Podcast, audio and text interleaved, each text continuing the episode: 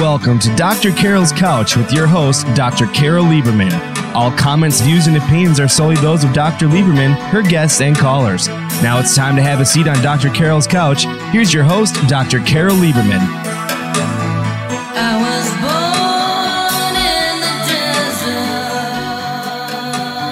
And welcome to today's edition of Doctor Carol's Couch. I'm your psychiatrist host, Doctor Carol Lieberman. Well, today it's going to be just me because I want to help you get a jump on the holiday crazies. Yes, I'm sure you've heard many times about holiday blues, the kind of sadness, the depression that you may start to feel over the holidays.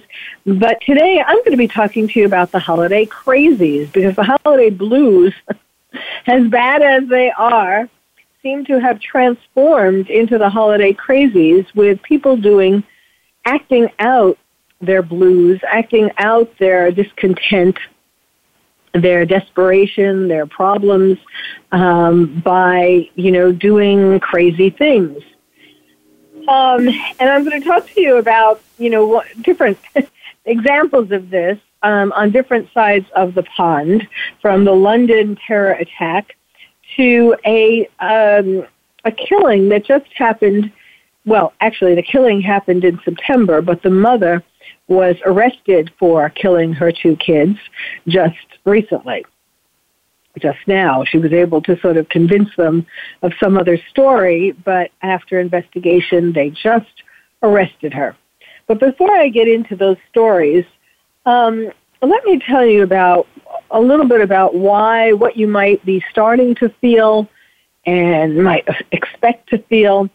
I mean, the world has gotten a lot crazier in general than um the paintings of uh, good old Americana, um, and the holidays, paintings especially. You know, these days you see greeting cards of pictures of back in the day times, simpler times, um, maybe times when you grow, grew up. I mean, for all of us, it was simpler, whatever it was that we grew up. And that's part of the problem, um, part of the reason why people feel blue, or some people express that in crazy ways, is because of um, this unconscious longing that we have for the time when we were kids, and the holidays, whether it's Hanukkah or Christmas, um, the holidays were about you. Your parents were uh, doing everything they could to make this a very festive, happy time, give you, get you presents, maybe take you to Santa Claus, or have you write a letter to Santa Claus. Um, and it was all about you, you know, Christmas stockings, uh, for Hanukkah, lighting the candles every night, getting a present each night, and then a big one for the eighth night. Um, all of these different rituals that families practice really have at the core of it making the children happy, and um, and and by because of that, making the whole family happy, or everybody having a good time, having parties, and so on. And so now that you are an adult, um, there is nobody. Well, I shouldn't say nobody. Maybe you're fortunate enough to have somebody, but it's not quite the same. I was going to say there isn't anybody running around town trying to Um, make it all about you. Um, so th- there's this nostalgia, this this feeling, and, and part of the problem is that people don't think about it in these terms, don't understand um, what it is that they're missing, just kind of feeling a, a hollowness and a feeling that your maybe your holidays this year aren't going to be like the Hallmark cards um, and perfect. You know, it's supposed to be perfect, right? So because of that, um, people tend to do all kinds of crazy, uh, sometimes self-destructive sorts of things. And um, this is, of course, made worse if you have had a loss in your family. If someone has died, a loved one has died, um, the holidays can be really extra tough. And, it's, and their nostalgia has even an extra special Uh, twinge to it, because it's not just for, you know, bitter times or times when you were the child, but it's for perhaps times when you were the child and this parent who is no longer there was there with you, um, making the holidays happy, or some other loved one um, in was with you in holidays past. So that is really a big part of it. Now, of course, in modern times, there's a lot to add to this. There is um, the stress that everyone was feeling even before Thanksgiving, before the holidays started coming, and that is political stress, the stress of hearing about impeachment every day. If I hear that word one more time, I am going to jump out of my skin. Um, you know, it, it makes me so angry to hear about, that's all. That's always the top news. Like you go to Google News, that's the top story, impeachment, impeachment. Not just Google News, but wherever. You know, turn on the television, impeachment. We don't want, you know, they think that people want to hear about it, and in a way it's kind of like a soap opera, so you want to hear the next story, the next part of the story, what happened, what are the highlights from today. Um, but really, if most of the people do not want to hear anything about it. I mean, would wish that it wasn't happening, so we wouldn't be have that curiosity of uh, a soap opera. What happened that day? What? What? Do, you know, we don't want to miss anything. We don't want to be someone who doesn't know um, what is happening, because you know, what if people, uh, friends, or or family, or well, it's better not to talk to friends and family these days about politics if you want to keep them as friends and if you don't want to have any risks in the family. Um, but, I mean, you know, people at work, whatever, people people you meet, you know, you, you know, there's this fear that, oh, my God, I won't be up to the latest uh, news about what's happening with the impeachment, and they're going to think that I'm an idiot.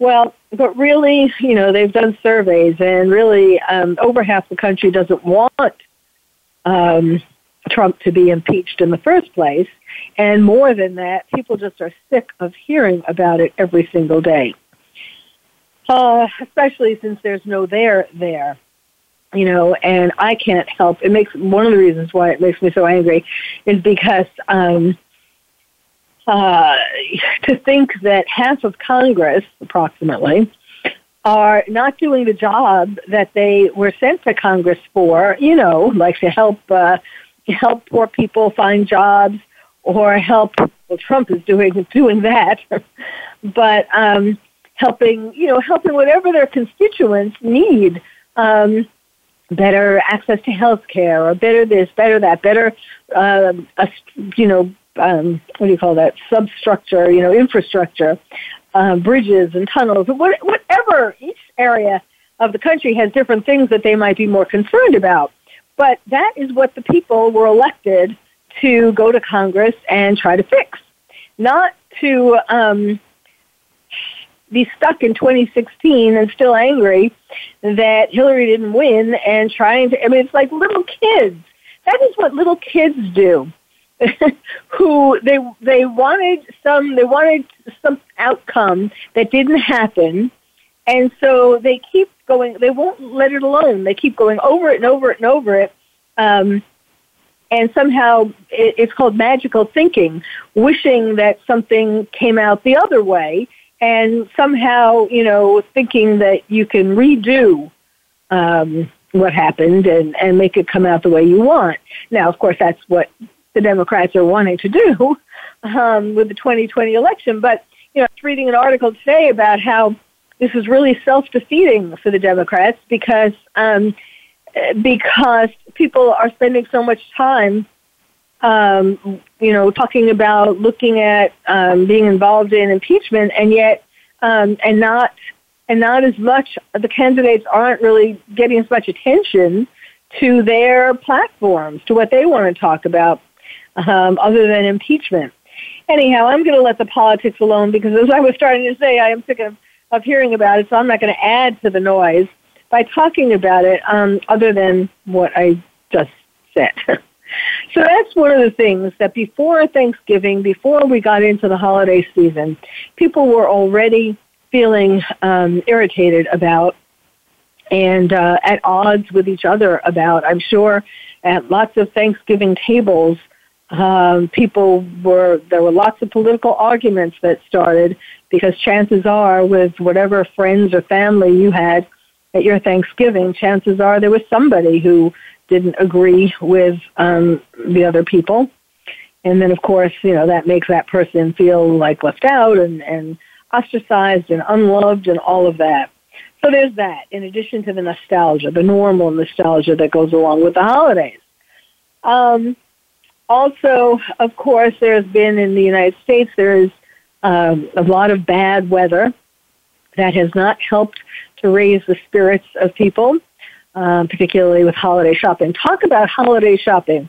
That is one of my pet peeves, how stores, online, offline stores, have um, encroached upon Thanksgiving, such that now, it used to be no stores were open on Thanksgiving, maybe some food stores to help with last-minute items that you would need for the Thanksgiving feast, but not stores um, that didn't have anything to do with that, you know, regular kinds of clothes stores or toy stores or, you know, everyday kinds of stores were not open on Thanksgiving. It's a national holiday. It is supposed to be a time when we are supposed to be giving thanks. Thanks for what we have. Thanks for the material things we have. Thanks for the health that we have. Thanks for the loved ones that we have. Thanks for all kinds of things in our life that we have, not necessarily material things, preferably not material things. If you're really fortunate, it is not mostly material things that you have to be thankful for, but rather experiences, people in your life, opportunities, those kinds of things. And what happened? Stores decided to open up and uh, on Thanksgiving um, and and make it a day of shopping, make it a day of sales. You know, it wasn't enough that uh, the Friday after Thanksgiving became a, you know, I mean, it's so ridiculous. Here you're supposed to be giving thanks on Thursday, and then Friday you run out to the stores. Some people run out early in the morning to be the first online to get more. Instead of being, it's the opposite of Thanksgiving. You do get that, right? It's the opposite of Thanksgiving, when you're supposed to be thankful for things that you have, or as I said, experienced, or have people in your life, not for running out to grab more stuff. It's not about the stuff. So anyhow, um, so as I was saying, um, and then there's that too in terms of the holidays and the holiday stress and the holiday blues and crazies. Um, the idea that uh, that you have to go shopping for people, and you have to, you don't have to, but I mean, you know, certain presents are, are expected. And also it's nice to give presents. And, you know, that's one thing to be thankful for if you can afford to be able to give people who you care about presents. But you don't do it the day after Thanksgiving. Um, you don't have to run out and shop the day after Thanksgiving. But in any case, um, that's one of the stressors, you know, running around shopping for people. Of course, nowadays, so many people, I mean, the statistics were really crazy um, about how many people shopped online instead of uh, going to stores. And um, that I that's something that, I mean, you do realize that Amazon is, like, destroying America. Um, the idea that, that people turn to this one place more and more for uh, to buy things, and of course, you know, because of the numbers, they're able to uh, make things cheaper. It becomes sort of a self-fulfilling prophecy, and meanwhile, it's putting regular stores out of business. And I do not understand why more has not been done to call it a monopoly. Uh, and and break or a, um, some other kind of legal way of fixing it. You know, we should be finding some legal way of fixing it. It's it's I mean t- it's taking over food stores now.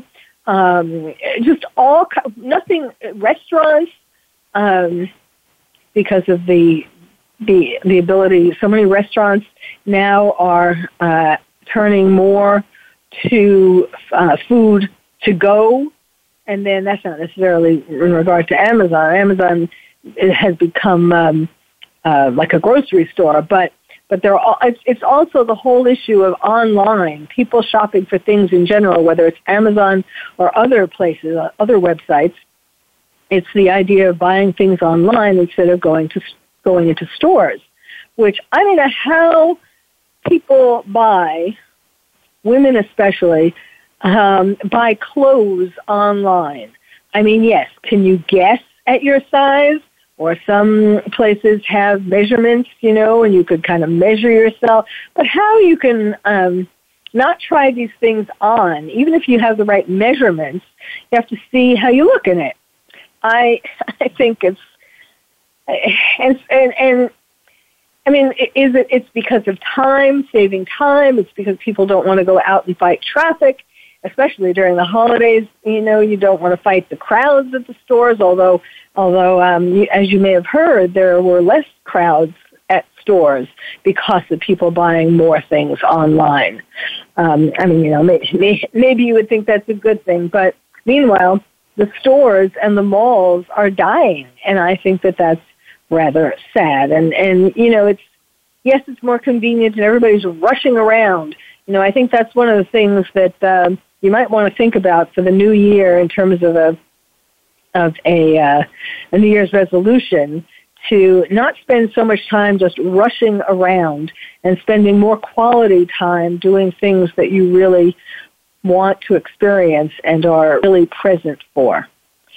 Well, um, we need to be present for a break right now. You're listening to Doctor Carol's Couch, and I'm your psychiatrist host, Doctor Carol Lieberman.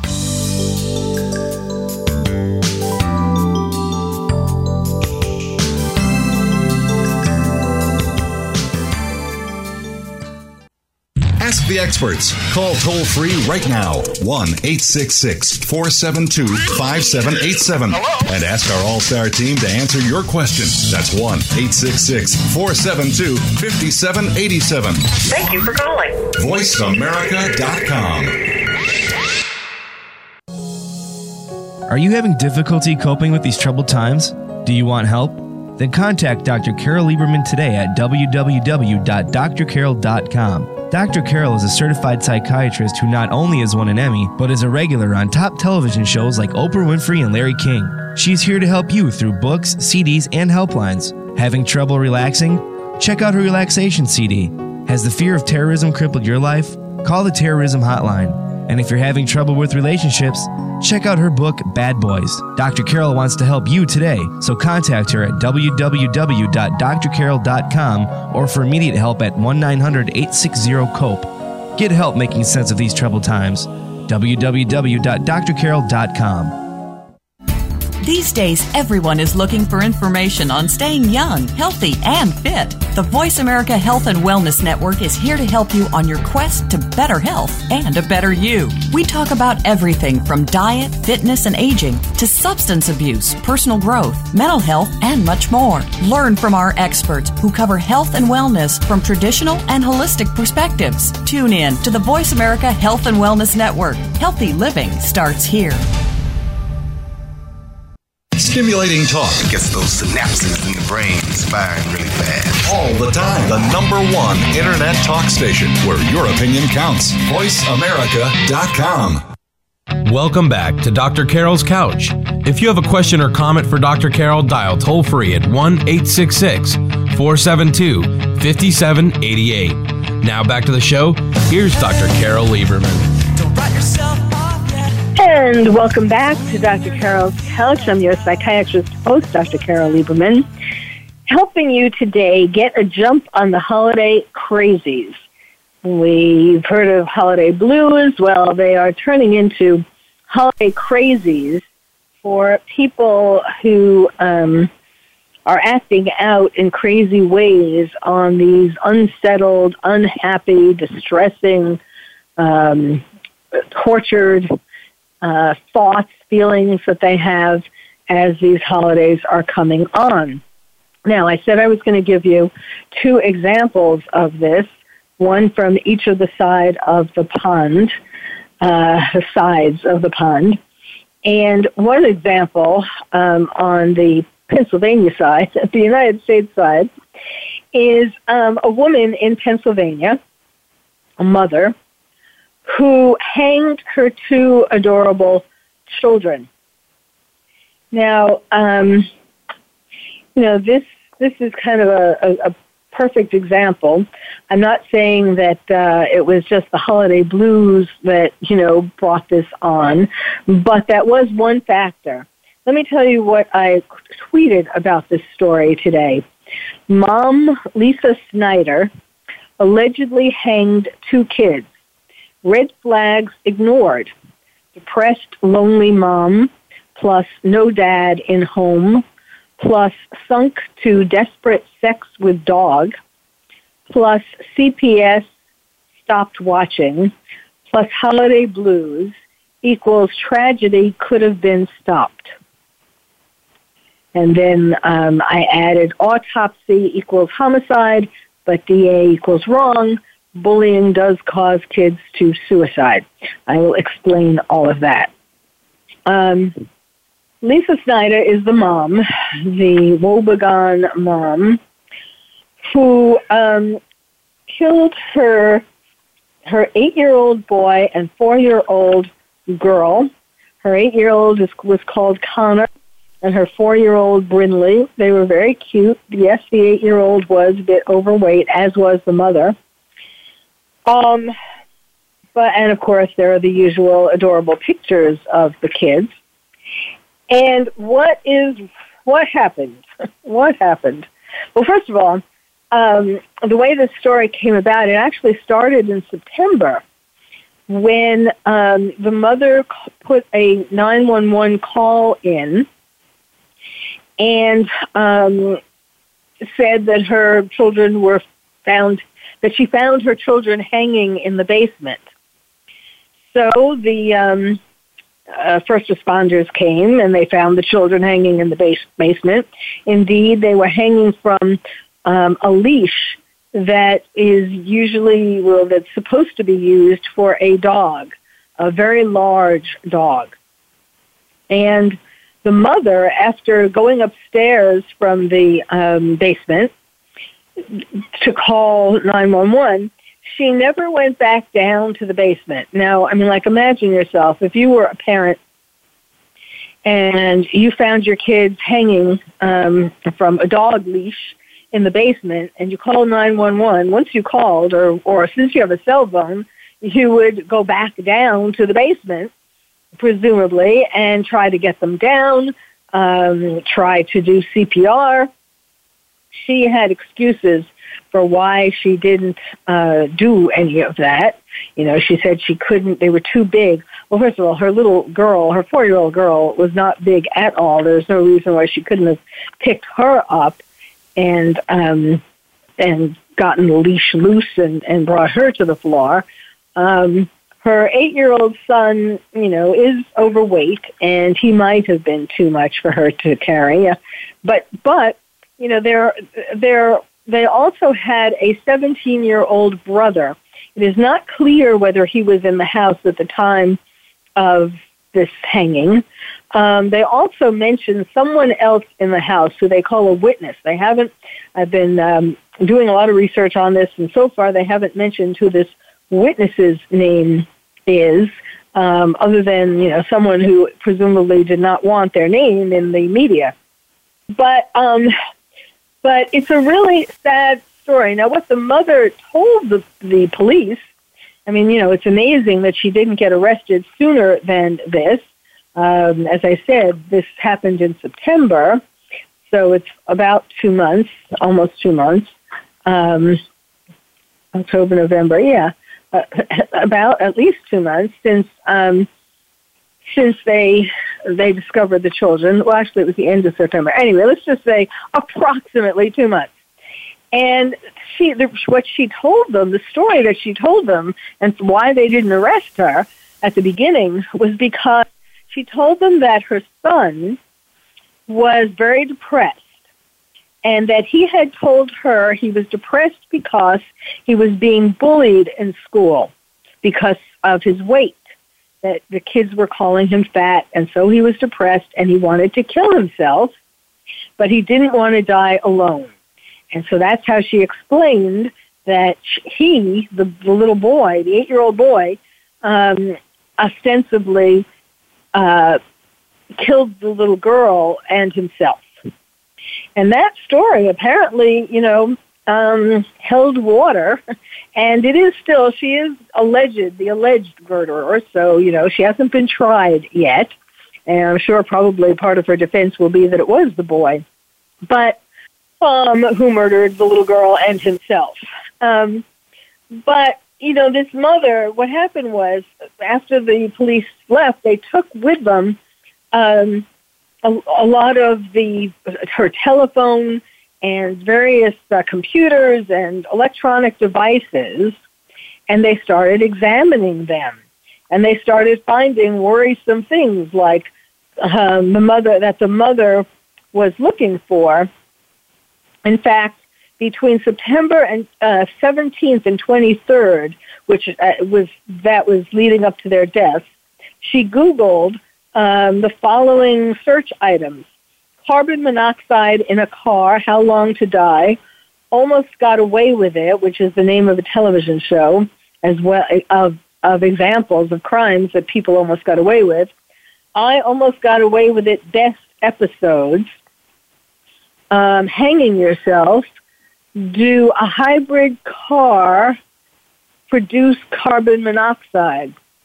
Does does a hybrid and also does a hybrid car produce carbon monoxide while idling? Now, you know, I'm sure her defense attorney is going to say that she was thinking of ways of killing herself because she was depressed. And in fact, she had told people that she was depressed. She told at least one person also that she was so depressed, she, it was hard for her to get out of bed, and she didn't really care about her children anymore. Now, part of why I'm telling you this story is because if you, if you yourself, or if you know anyone who has some of these classic signs of desperation, then you know to get help. You should get help. Um, or, and or if it's someone else, you should make sure that they get help. Now, um, she seems to have had a perfect storm of classic red flags, classic things that signify how desperate she was, how desperately depressed. So like I wrote in my tweet, uh, desperate, lonely mom. You know, it's always, always surprise, surprise. Whenever there are these stories of horrendous things happening in the family, or children who become school shooters, or um, uh, or who kill themselves, or, you know, tra- family tragedies, more often than not, you will find that there is no dad in the home. Perhaps the mother never married the dad. More likely they were married, but they are divorced, or they're separated, or some story. Now, in this um, tragedy, there has been no mention of a father other than that in terms of the funeral. They were mentioning, like, which family members came to the funeral, and it said the parents.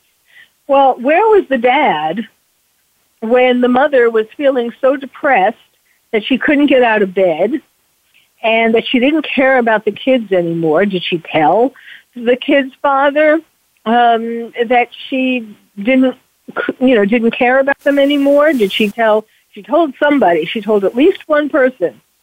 Um, but and why didn't that person do something? And why didn't? I mean, her her depression sounds like it was happening for a while. Nobody noticed that she was depressed. Why didn't anyone Um, try to encourage her or help her uh, get to therapy? Or if they thought it was um, uh, significant enough, call nine one one for the mother. Um, then there's this whole very rather, um, what, um, sad, um, sick story about her having sex with the family dog. Um, I mean, what does that show? Besides, she's a little perverted. But what does that show? She's so hungry. Now, the mother, truth be told, you know, I always say it like it is, the mother was not the most, uh, currently, she might have been beautiful back in the day, but she is rather overweight. and doesn't look like she takes care of herself, and doesn't look like um, she has much in the way of a social life. Um, so she was having sex with the family dog. She was having the dog perform oral sex on her. And she sent pictures of this, and also pictures of her holding the dog's genitalia. Um, pictures, these kinds of pictures, she sent to a person or people over Facebook. Now, hello, if you got a picture like that, what would you do? I mean, um, it depends presumably on your relationship to the person who sent it to you.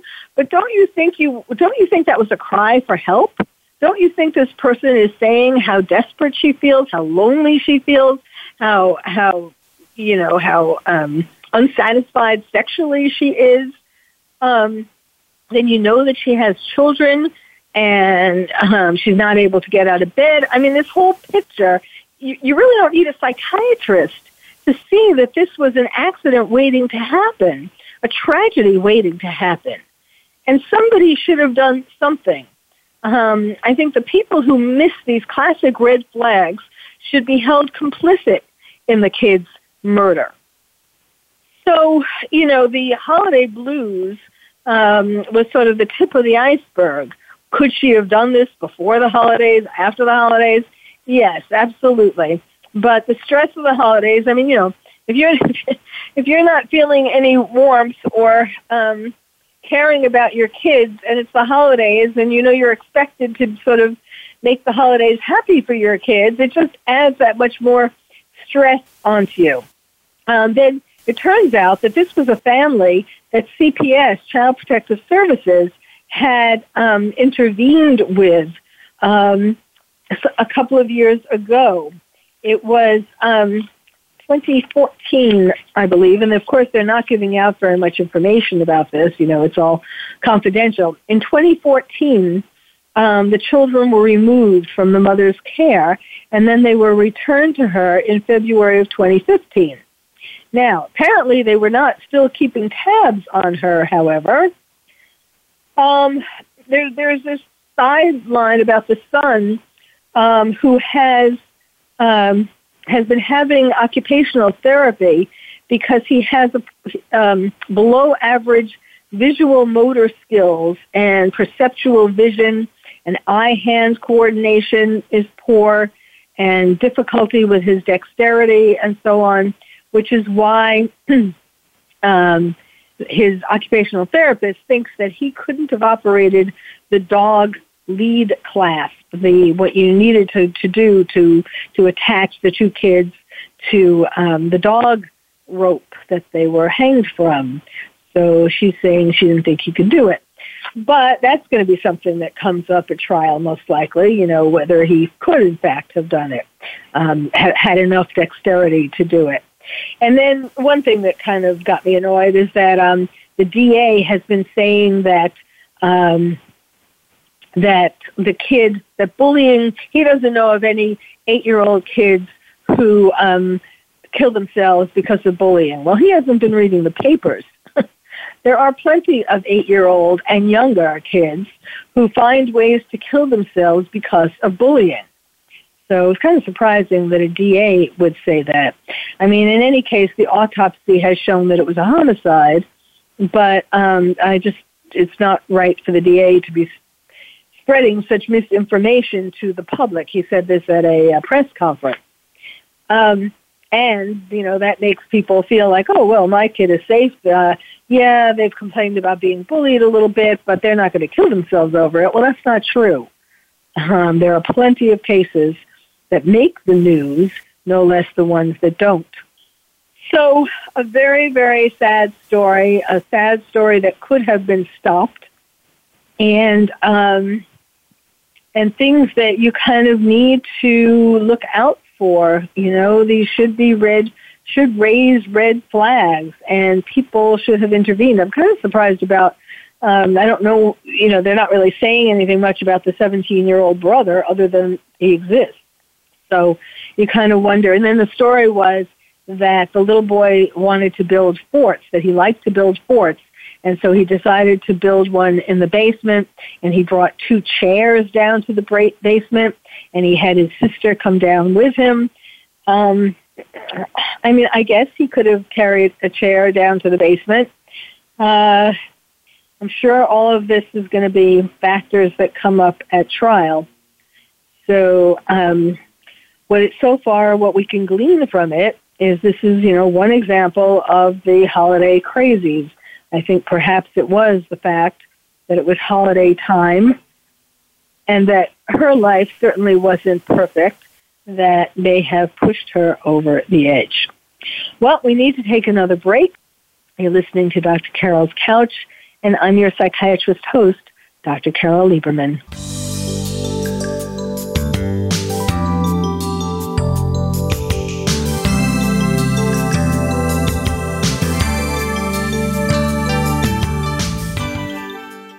Ask the experts. Call toll free right now, one eight six six, four seven two, five seven eight seven.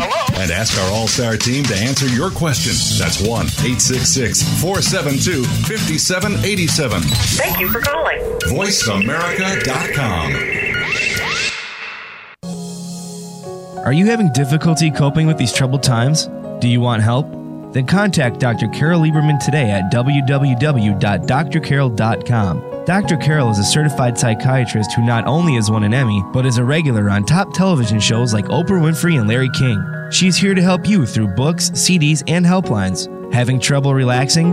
Check out her relaxation C D. Has the fear of terrorism crippled your life? Call the terrorism hotline. And if you're having trouble with relationships, check out her book, Bad Boys. Doctor Carol wants to help you today, so contact her at w w w dot d r carol dot com or for immediate help at one nine hundred, eight six zero, COPE. Get help making sense of these troubled times. w w w dot d r carol dot com. Tune into the Voice America Variety channel on the Voice America Talk Radio Network. Voice America Variety broadcasts a diverse array of topics reaching a global community. Our experts come from all walks of life, and the topics they discuss are everything from current events, arts and entertainment, leadership, parenting, relationships, self-improvement, career advice, and a variety of other topics. Check us out today. You're sure to find something of interest. Voice America Variety. Talk on today's hot topics. Streaming live. The leader in Internet Talk Radio. voice america dot com. Welcome back to Doctor Carol's Couch. If you have a question or comment for Doctor Carol, dial toll free at one eight six six, four seven two, five seven eight eight. Now back to the show. Here's Doctor Carol Lieberman. And welcome back to Doctor Carol's Couch. I'm your psychiatrist host, Doctor Carol Lieberman. Talking with you today about not just the holiday blues, but the holiday crazies, and helping you to get a jump on them. Uh, on the other side of the pond from the Pennsylvania and the hanging mother, well, it's the hanging kids, I should say, um, the hang mom. There we go. Oh, I know, that's sick. Okay, sorry. Well, it's, I guess, you know, it's black humor because it's so sad, especially if you look up the pictures of the kids. They look so sweet. Not that any kids deserve to die, especially not to be hanged. Um, but anyhow, going to the other side of the pond, London, I am sure you have heard by now about the um, London Bridge attack, a new one, this new one. Um, oh, it is so... It is so um, sad to watch Europe, you know, mainly uh, London and Paris and other parts of France as well, um, be trampled on by terrorists. And um, and so we had, uh, you know, and and, and at the same time um, where there is, there is in the in the U S, there's this general denial of terrorism. People here don't want to don't want to acknowledge that we are still in the crosshairs as well. Of course, Europe is worse because of the, um, especially now, because of the immigrants, um, the people who are going to be coming home more and more from the Middle East now that uh, the caliphate has been destroyed, or let's say temporarily destroyed. Um, and Abu Bakr um, al-Baghdadi killed, um, people want to think that, oh, great, you know, Al-Qaeda and ISIS are dead. We don't have to worry about it anymore, which is so ironic because, um, especially in Europe, this with the terrorists, who the people who left European countries and the U S, there are people like this who want to return, are trying to return to the U S as well. But there are more um, in Europe, people who now, of course, want to leave the Middle East because things didn't work out quite the way they expected or wanted. They left their home country, for which they should have been grateful, and went to the Middle East to uh, join ISIS or Al-Qaeda, terrorists, um, terrorists, to become terrorists. And as I said, it didn't quite work out now. Uh, and so they want to go home. All of us, you know, the grass was greener. Well, that's probably a poor metaphor. I don't think there's a lot of green grass in the Middle East, but you know what I mean. Uh, they thought, well, I mean, these are, seriously, these are people who who were dissatisfied, obviously, with their life in the U S, in Europe, wherever they came from. They came from all over the world, Africa. Um, they were dissatisfied with their life, and they were angry, not just dissatisfied. Like, if you're dissatisfied, you know, you could try to, you could find a country that you think you would like better, and you could try to go through the proper legal channels to move there. But no, no, these are people who were angry at their life, at their lot in life, and who wanted to be able to express their anger by becoming a terrorist, perhaps becoming a martyr, um, being involved in a suicide mission, um, and that that would give them a purpose in life. You know, rather than like studying, going to university, um, studying to be some kind of uh, Uh, job that they want, you know, a career that they want, um, the, the normal kind of way. Um, they just wanted sort of one of these quick, get rich, give me a, give me purpose ways of doing things, and especially a way to express anger. That's the key. Perhaps they were abused when they were children. Perhaps they were um, had some other uh, trauma, and whatever it was, perhaps they were watching too many violent video games or other violent media, um, whatever it was, in each person, and then there are a lot of women who went with husbands. It was really the husbands who wanted to go to the Middle East to fight, and they went with them. Anyhow, um, so now all these people want to come home, and um, countries are having a hard time trying to figure out what to do about this. So my point was that terrorism is not dead. ISIS isn't dead. Al-Qaeda isn't dead. And in fact, the man who perpetrated the attack on the London Bridge, a knife attack, Usman Khan, was actually more affiliated with and inspired by Al-Qaeda. Everybody assumes these days, you know, when there's a lone wolf, that it's an Al- that it's a an ISIS terrorist, an ISIS um, sympathizer. Well, Al-Qaeda isn't dead. In fact, they talk about how, you know, the whole world has been watching ISIS, and we're watching the collapse of the caliphate and all that. And meanwhile, in the shadows, Al-Qaeda has been getting stronger. I'm not saying stronger than ISIS necessarily, but stronger than they were right after nine eleven. So anyhow, getting back to Usman Khan, his this story is an amazing story because he, it turned out, that he had been arrested and, and convicted and served time in jail for terrorism um, earlier on in twenty twelve. And he was put in jail. Originally, he was given a sentence, an indefinite sentence, um, you know, where he wasn't going to be let out of jail. And then um, he he. appealed that, or, um, you know, he wrote a letter saying that he wanted to be a good boy, he, he was going to give up terrorism, he wanted to, uh, he was, he had been rehabilitated, and he wanted to be more rehabilitated, um, and so on and so forth, and his sentence got changed to being only sixteen years, and then he was let out at approximately the halfway point. Well, th- there are so many ironies in this story, because it turns out there was a- an event in London, near London Bridge, for put on by Cambridge, um, put about, for people who and about people who had been rehabilitated, had been in the in the prison system and rehabilitated. And in fact, he was supposed to be talking about his experiences of being rehabilitated when he suddenly, um, this was in a building, uh, the Fishmonger's building, as I said, near London Bridge, when he suddenly started talking about um, he's going to uh, explode the building, uh, and then he took out knives.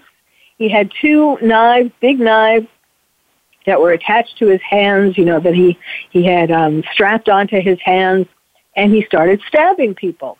So first he started stabbing them in this Fishmonger's um, building. And then he, and then people ran after him. What was really cool was that um, there were people, there were other prisoners there, former prisoners, who had been rehabilitated.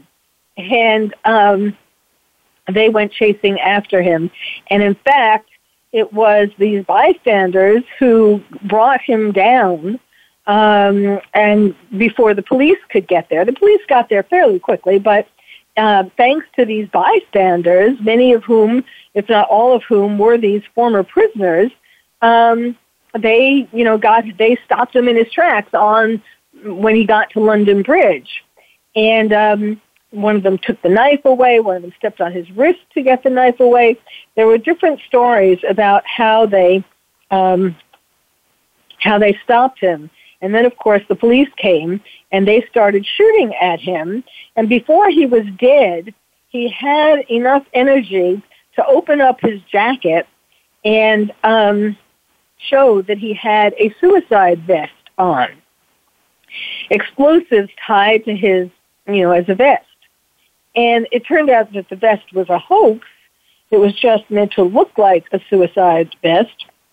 But um, still, it made the point. And one of the things that really bothered me with this case and bothers me in general is how the media refuses to acknowledge that something is a terror attack when all the point, all the uh, clues point to that. And they did that in this case.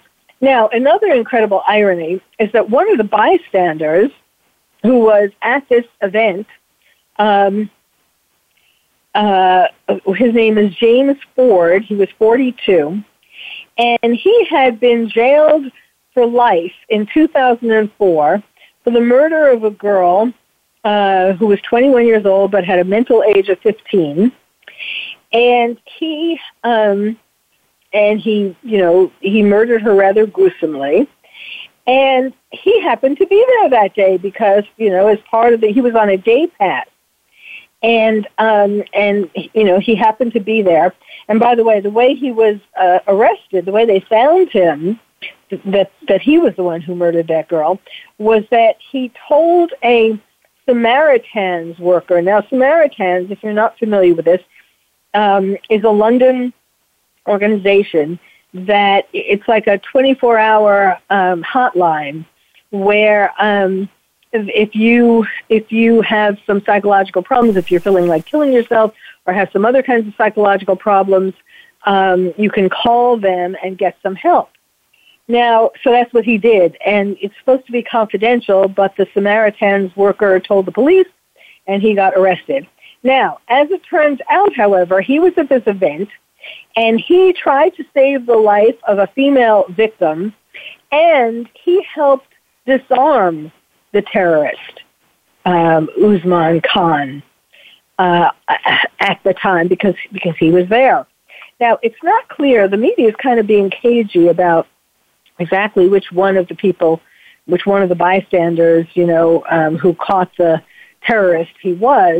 But it seems as though he was the one seen in a number of pictures, um, photos in media, um, take running away with the knife, taking taking the knife from the terrorist and running away. And of course, he was hailed as a hero, is still hailed as a hero, although not by the family of the girl who he murdered. But it's, it's such an irony here. He, he, you know, he risked his life to save the life, or to try to save the life of one of the female victims, or the female victim. Um, anyhow, uh, so he wasn't an all-bad chap. Um, so, bottom line, what do you need to do? How can you avoid the holiday blues and the holiday crazies? How can you avoid being one of these stories? The answer is to start now.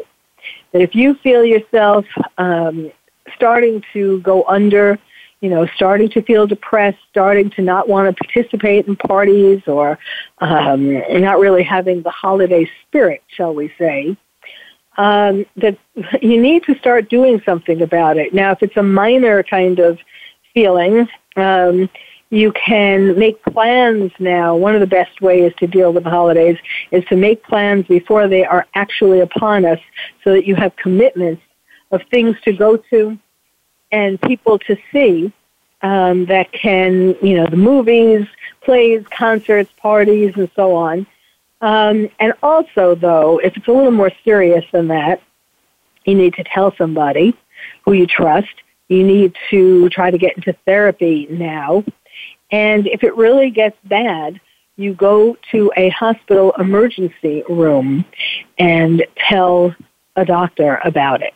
But don't let, don't let, the, the the key is to not let these feelings overtake you and overwhelm you before you actually still have the power to do something about it. Well, thank you for listening to Doctor Carol's Couch. Uh, I'm your psychiatrist host, and I wish you, I wish you, I wish you good holidays. I wish you good feelings. I wish you stop comparing things with, try to do less of comparing things to the past and that nostalgia, and more of planning new memories. Thank you all for listening. You've been listening to Doctor Carol's Couch, and I'm your psychiatrist host, Doctor Carol Lieberman. Thank you for joining us on Doctor Carol's Couch. Join us next week at one p.m. Pacific Time for another installment of Doctor Carol's Couch. We'll save you a seat.